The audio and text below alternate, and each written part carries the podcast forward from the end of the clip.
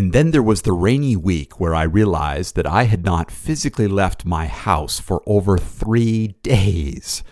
This is episode 381 of the Dan York Report, and this is part two of a three part exploration of remote working and some of what I've learned since I started doing it back in 1999. Now, the previous episode 380 talked about the many, many advantages to working in a home office. This episode will talk about the disadvantages, and the next episode, 382, we'll talk about some of the lessons I and others have learned that can help you thrive in a home environment. And potentially, if you aren't doing that, to think about whether you want to get into that. So, uh, to me, there are so many advantages to working in a home office in, in a remote worker environment that I can't honestly see myself leaving. But I could see potentially at some point getting into an environment where I worked at an office partly and then out of a home. I don't know. But to me, it's there's so many advantages. I love it. I'm happy in this. But that isn't to say there are not many disadvantages and many things that I've found and I've struggled with over time. Now, some of what I'm about to talk about too differs depending upon whether you are a like a single remote employee to an organization that has mostly people in an office, or whether you're part, as I am now, of a widely distributed organization where many or most of the workforce is all uh, remote, and that will vary a lot of this, you know, widely. And to be, again, I started work in 1999 in a home office in New Hampshire. I did that for a couple of years. Then I went into an office environment for about five years. And then in 2005, I left, I went back into a home environment, and that's where I've been ever since. So let's talk a little bit about what some of those disadvantages are. I should say, too, this is my reflections, but then I also put this out on Twitter in early October, and I received a significant number of comments back, many of which echoed what I had, but there were other thoughts that I will uh, I'll relay at the end of this as well.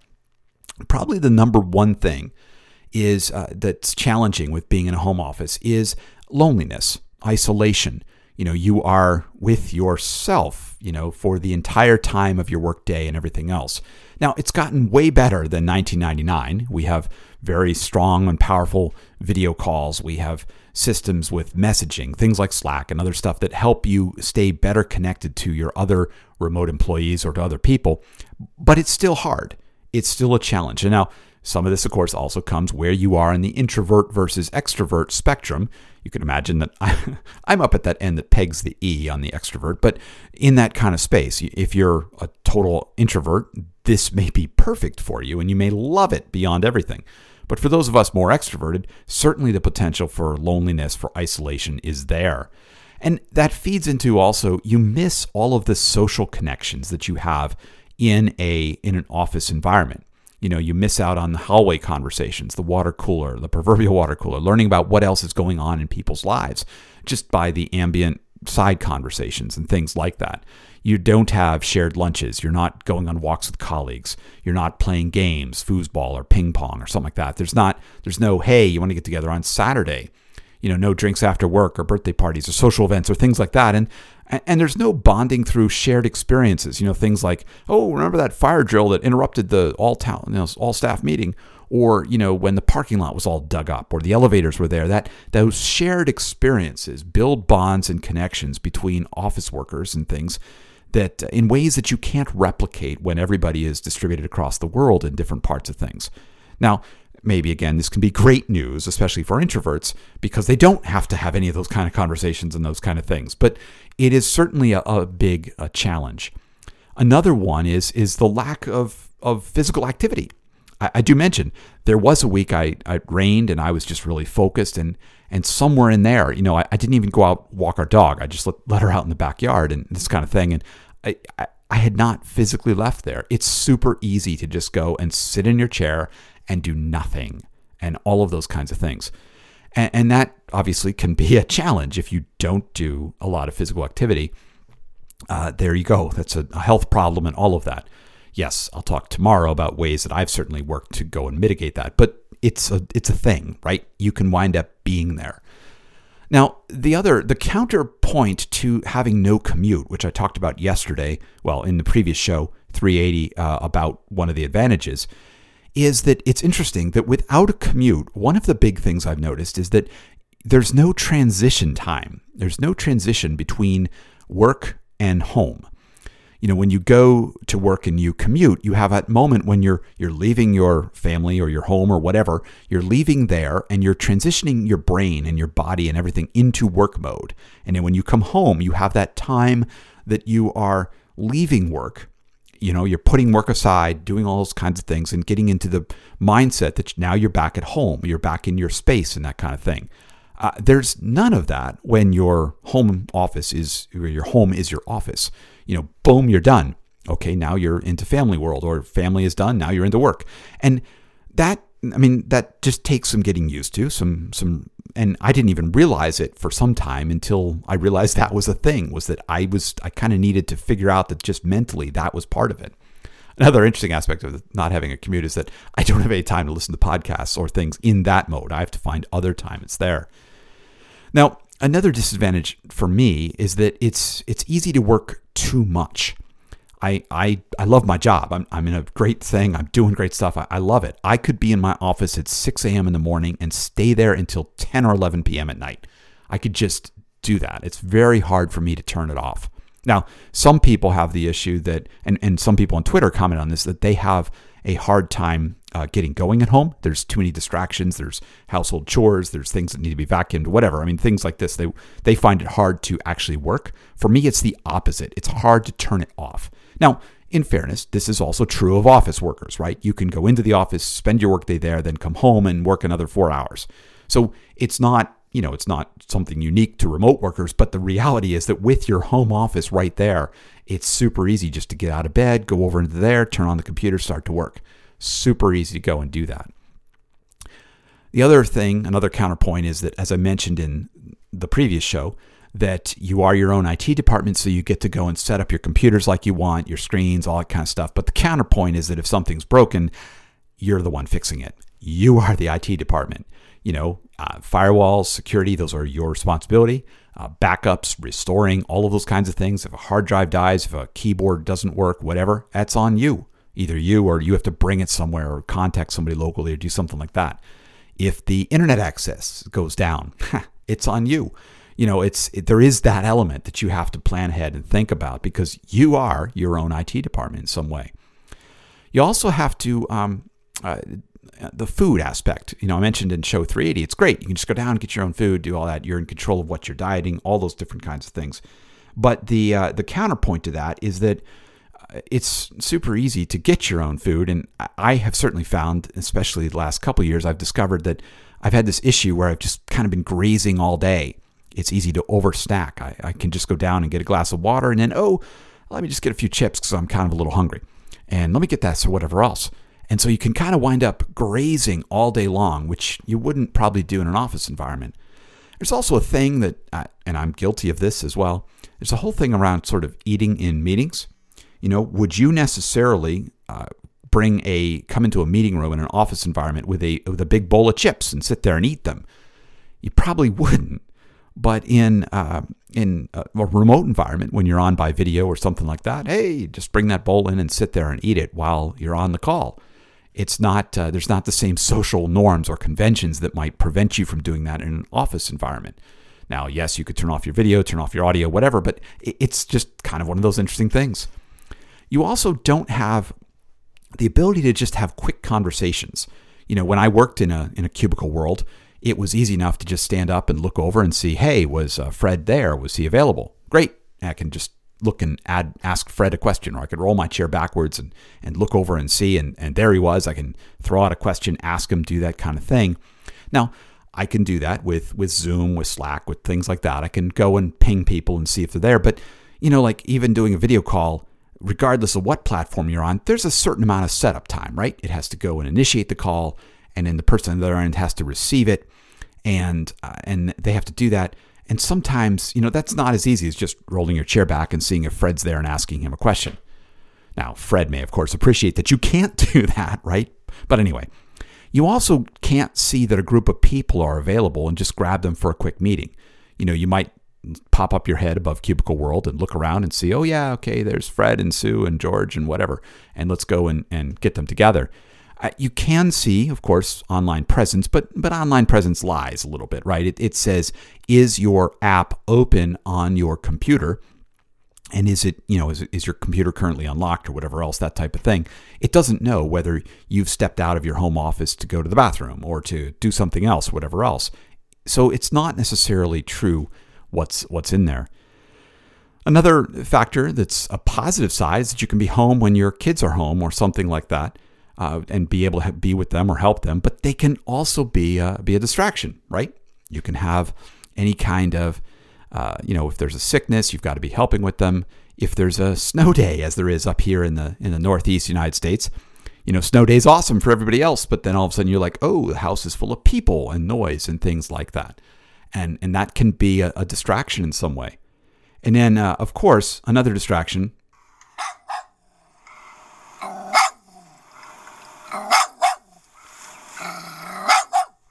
Yeah, we love those home pets, right? And it's great. We can have them. But how many times as a remote worker have I had the dog, who I love dearly, but she will go and, and bark uh, tremendously because she heard somebody else in the house or somebody came up or somebody came home or something like that. And I'm right in the middle of a phone call with customers or with, uh, with other people, other teams, other, other places like that.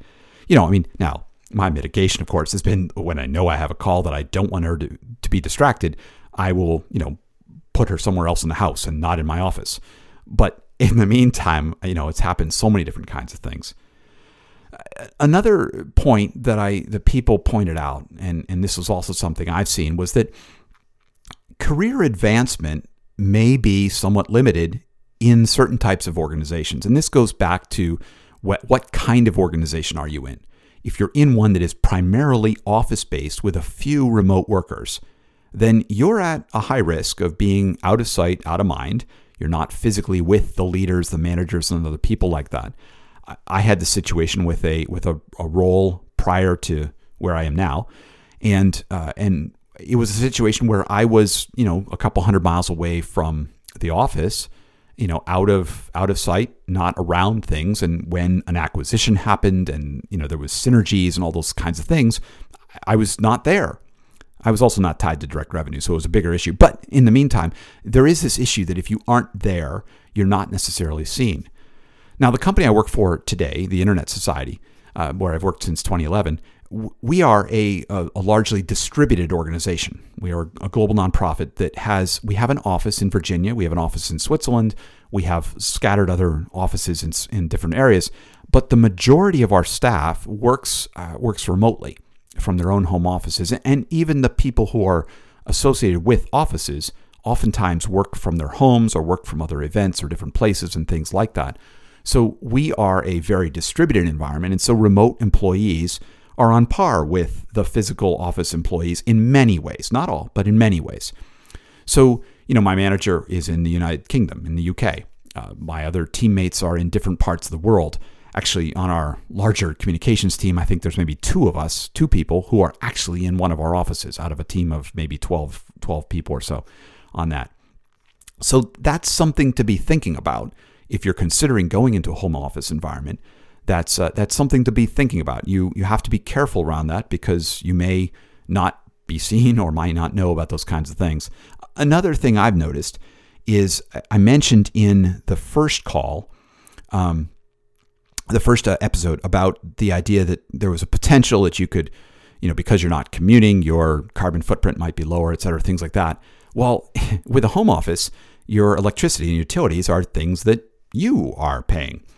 So, you know, you're, you have more electricity. I know I run a good bit of electricity because I've got a couple different computers, I've got some displays, I've got printers, I've got those stuff, and it's on pretty much all the time. You also might have climate control things. You know, I work in the in Vermont, in the northeastern United States. This time of year, it's cold. We're heating the house.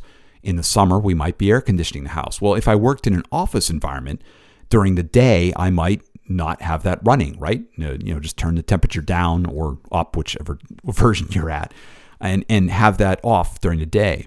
But when I'm working at home, of course, uh, I need that on or I want that on. So I'm paying for that those were some of the many things that that I found uh, that are disadvantages over the years that are there. Uh, again, probably the biggest thing is that you know that lack of social things that goes on, that that loneliness, that disconnection is there. Again, I'll talk tomorrow, uh, not tomorrow, but in the next episode, in episode 382, about ways that I've found that I think are helpful in doing this. Now, when I asked this question out on, on Twitter, many people came back with the same kind of comments, uh, but there were a number of others.